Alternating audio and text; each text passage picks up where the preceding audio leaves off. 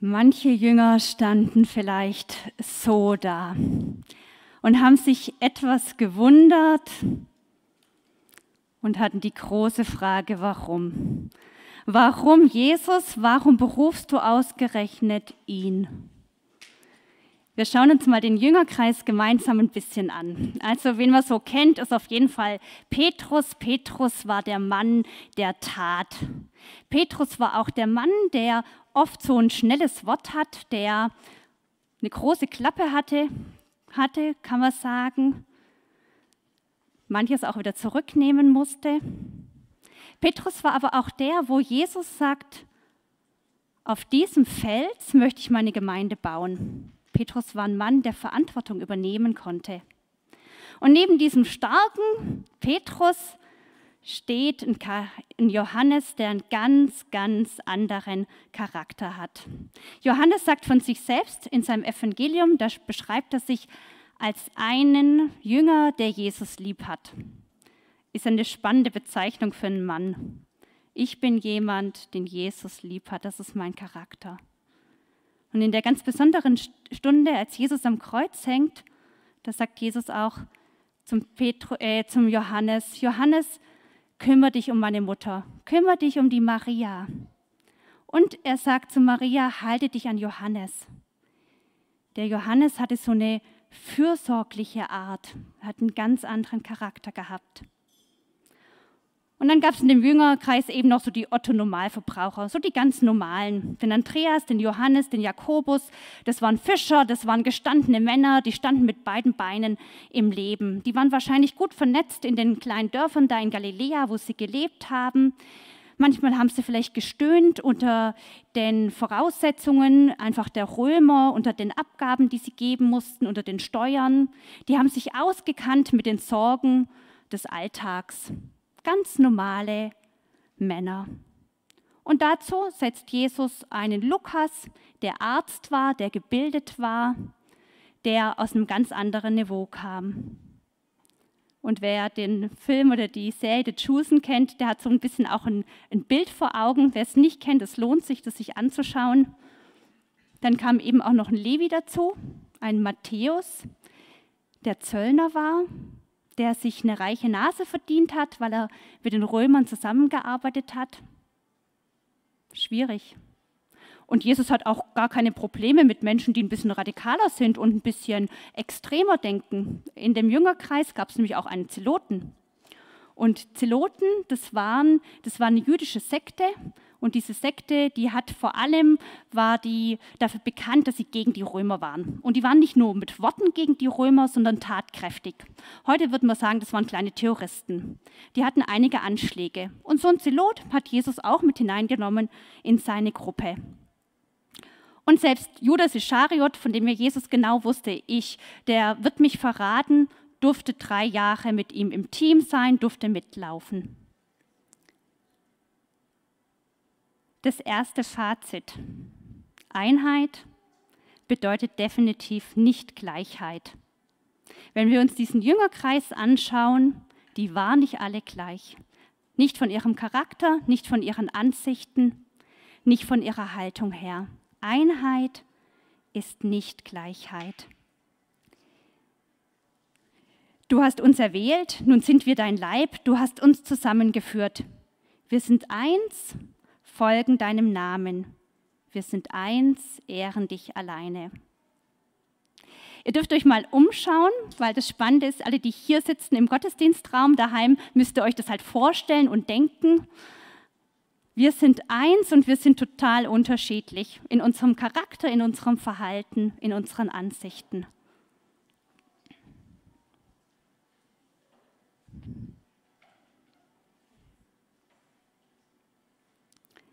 Und Einheit kann auch ziemlich schwierig sein. Also ich hätte es ja super spannend gefunden. So ein ähm, Lagerfeuer und an diesem Lagerfeuer sitzen die Jünger und dann tut der Zelot, also Simon und Matthäus, die unterhalten sich gemeinsam über die Römer. Ob die das jemals gemacht haben oder ob die das Thema totgeschwiegen haben, aber das hätte ich spannend gefunden. Und es gibt bei uns ja auch gerade einige Themen, die spannend sind. ähm, und wo wir ziemlich herausgefordert sind, wenn wir uns da gegenseitig darüber unterhalten. Verbrennungsmotor oder E-Auto? Vegetarisch oder Fleisch essen? Geimpft, genesen, getestet? Bis vor ein paar Jahren waren diese Frage, also in welches Auto ich jetzt nun mal einsteige oder nicht einsteige, war einfach mein Problem. Was auf meinem Teller liegt, war auch wirklich meine Sache. Aber irgendwie heute kann ich natürlich mit meinen grünen Kernen äh, Küchle oder wie das Ding heißt, kann ich auf einmal das Klima retten und die Welt retten, wenn ich eben nicht mehr Fleisch esse. Die Diskussion wird dadurch viel schärfer und kriegt eine ganz andere Qualität. Also ich selber mag Grünkern, ähm, aber ich möchte gar kein Votum setzen dafür, was jetzt in diesen Positionen richtig und falsch ist. Das steht mir auch nicht zu und das würde mich auch komplett überfordern. Aber was mir auffällt, und ich finde, darüber kann man nachdenken, also schwierige Situationen hängen, sitzt meine Meinung tatsächlich nur, hängen nicht davon ab, von einem Faktor ab nur, sondern sind meistens sehr komplex. Und da, wo wir anfangen, nur einen Faktor rauszunehmen oder eine Menschengruppe oder einen Aspekt und den an den Pranger stellen, ich glaube, da wird es schwierig. Und da muss ich mich auch mal wieder hinterfragen und fragen, wen stelle ich denn gerade wieder oder was stelle ich denn an den Pranger und möchte ich das wirklich? Und dann gibt es natürlich so Themen, die auch völlig gemeindespezifisch sind. Die Frage, darf eine Frau predigen? Die Frage, wie muss eine Gemeindeleitung sein und was hat die zu tun und wie hat sie es zu tun und wer darf überhaupt in eine Gemeindeleitung? Kann man, kann man sich gut streiten drüber. Die Frage, wie soll ein Lobpreis gestaltet sein oder der Gottesdienst, wie muss das musikalisch sein oder welche Liedauswahl braucht man da darüber? kann man sich auch in die Haare kriegen. Uns gar nichts, dass man eine gute Kultur hat, zu diskutieren und miteinander sich auszutauschen.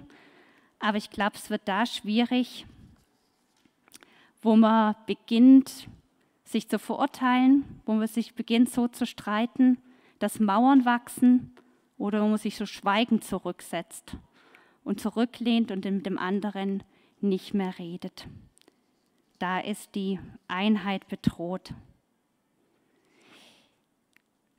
Wir schauen noch mal in das Lied.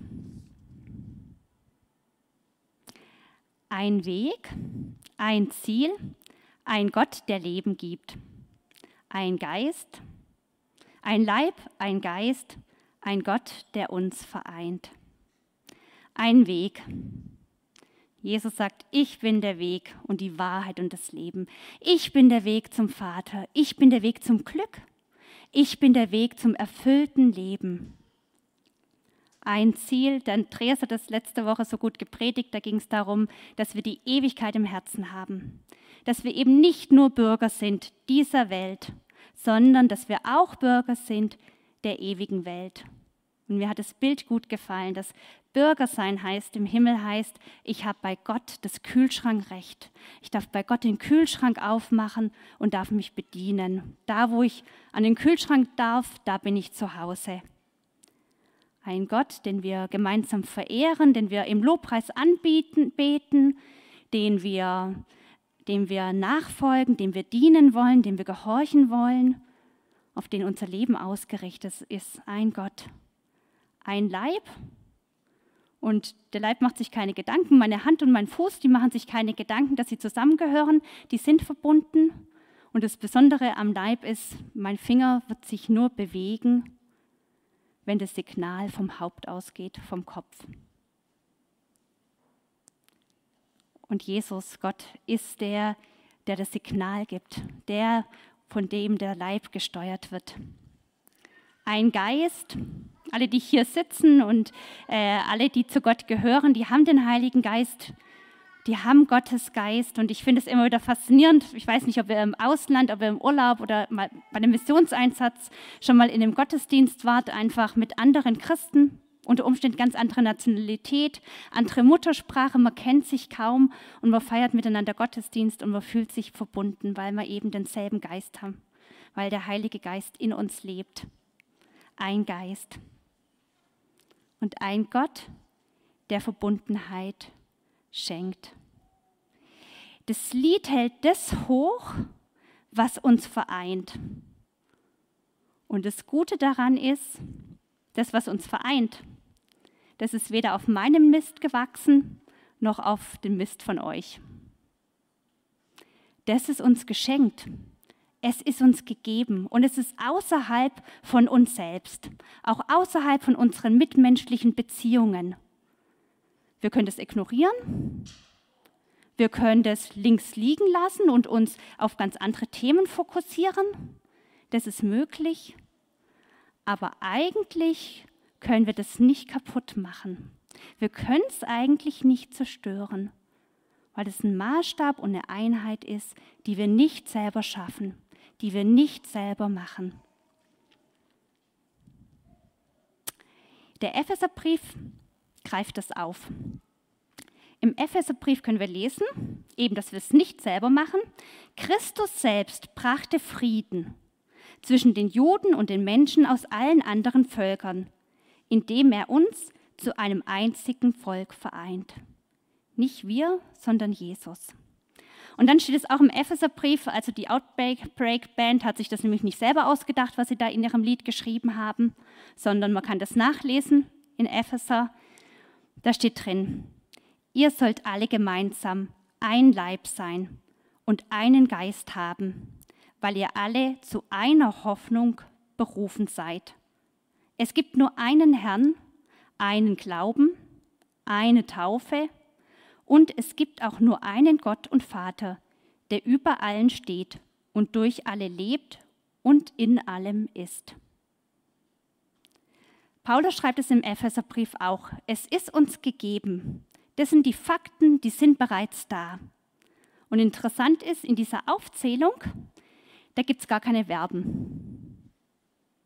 Es gibt keine To-Dos. Es ist nicht so, jetzt schafft und strengt euch an und macht erstmal Einheit. Und danach macht Gottesdienst, danach macht Diakonie, danach geht hinaus und macht Mission. Die Einheit, die ist geschaffen von Gott. Und diese Aufzählung, die kommt auch aus, ohne alle Äußerlichkeiten. Da steht nichts davon drin, wer wie gekleidet sein muss. Da steht nichts davon drin, wie jetzt unser Lobpreis zu sein hat oder auch nicht zu sein hat. Da steht auch nichts darum, da drin, wie unsere politischen Vorlieben, wie die sein sollen. All das spielt in der Aufzählung keine Rolle. Und es ist ja auch so, wenn wir gemeinsam zum Abendmahl gehen, wenn wir gemeinsam Gott anbeten, wenn wir im Lobpreis sind, wenn wir gemeinsam im Gebet sind, dann sind wir ein Leib. Zwar facettenreich und bunt und unterschiedlich, aber trotzdem eine Einheit, ein Leib. Und auch, obwohl wir ja ganz, ganz unterschiedlich denken. Aber wenn wir gemeinsam als Christen in die Zukunft schauen, dann kommen wir eigentlich her von dem, was jetzt demnächst ist, von Weihnachten. Von dem Kind in der Krippe, von dem Gott, der uns ganz nah kommt. Und wir, wir leben davon, von dem Mann, der am Kreuz hing, wo wir alle Schuld und alle Last der Welt auch abgeben können, unsere eigene und die von anderen. Und es ist unsere Zukunft. Darauf leben wir zu, dass wir das wissen. Er kommt wieder.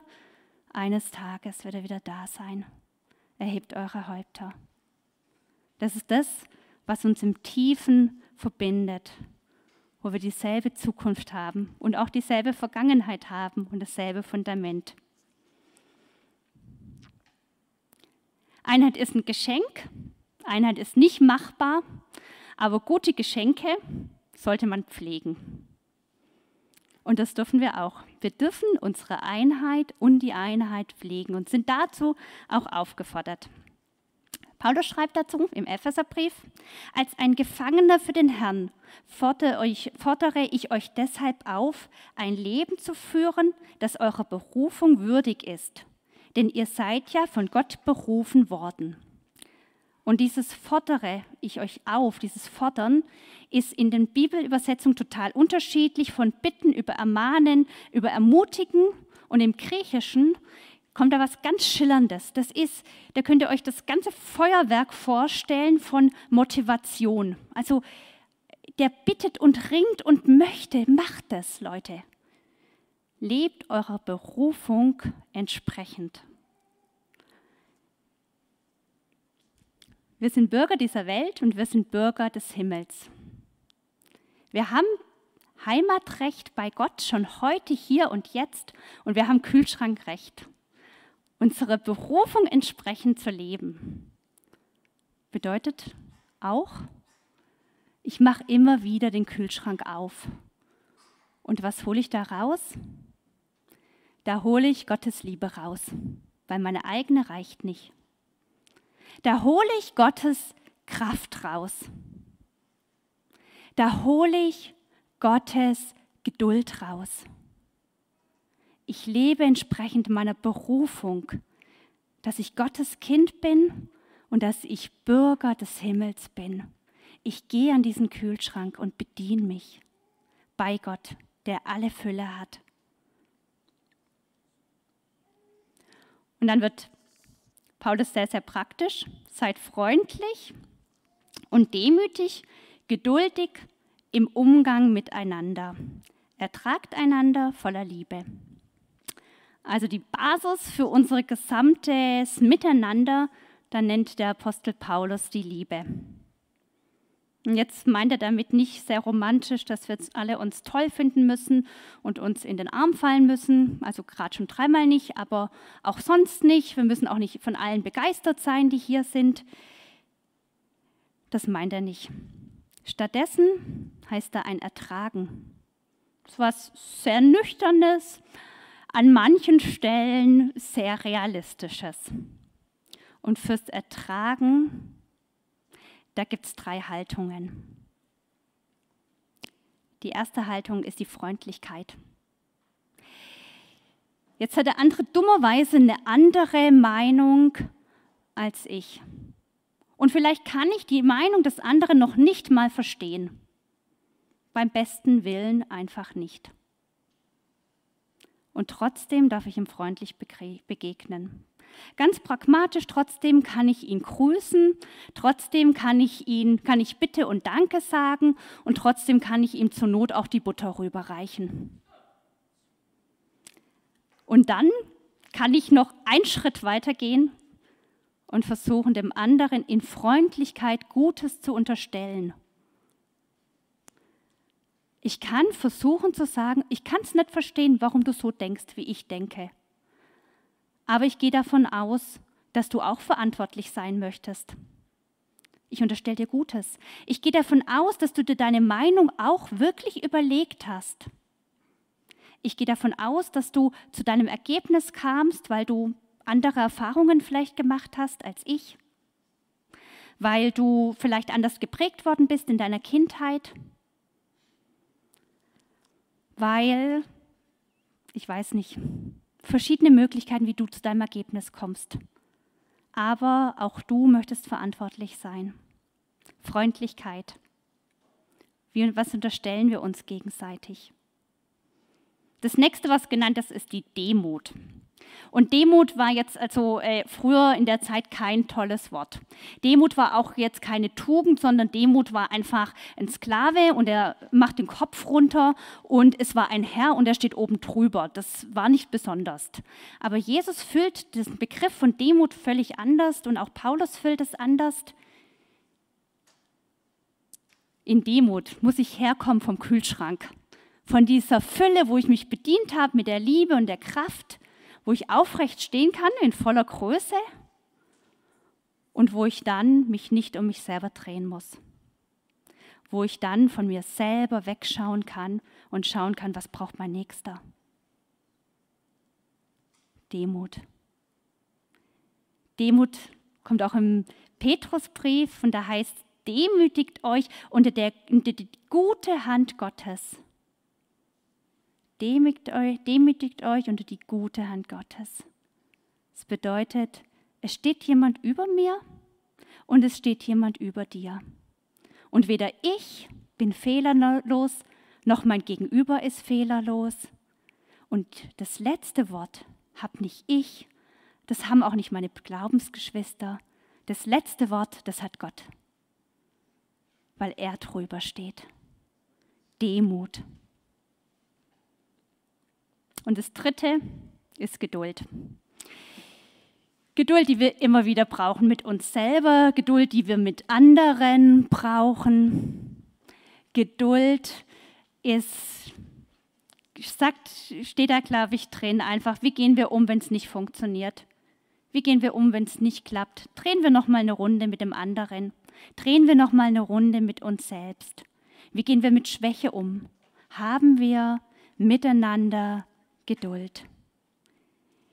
Wörtlich heißt Geduld, den Zorn weit weg sein lassen. Sich selbst und dem anderen Zeit geben. Alle drei Haltungen bedeuten nicht, dass man keine Meinung haben darf. Alle drei Haltungen bedeuten auf keinen Fall, dass man Fehler unter den Teppich kehren sollte oder dass man Schuld und Sünde nicht benennen soll. Doch. Aber wir werden eingeladen zu einem Umgang, der vorsichtig ist miteinander, zu einem Umgang, der achtsam ist und der eine Achtung hat voreinander in aller Verschiedenheit, weil wir eben eins sind und besonders sind wir das im Gottesdienst, im Lobpreis, in dem, wenn wir gemeinsam das Haupt anschauen, wenn wir Jesus anschauen. Und dazu würde ich äh, jetzt einladen oder ihr dürft einladen. Amen.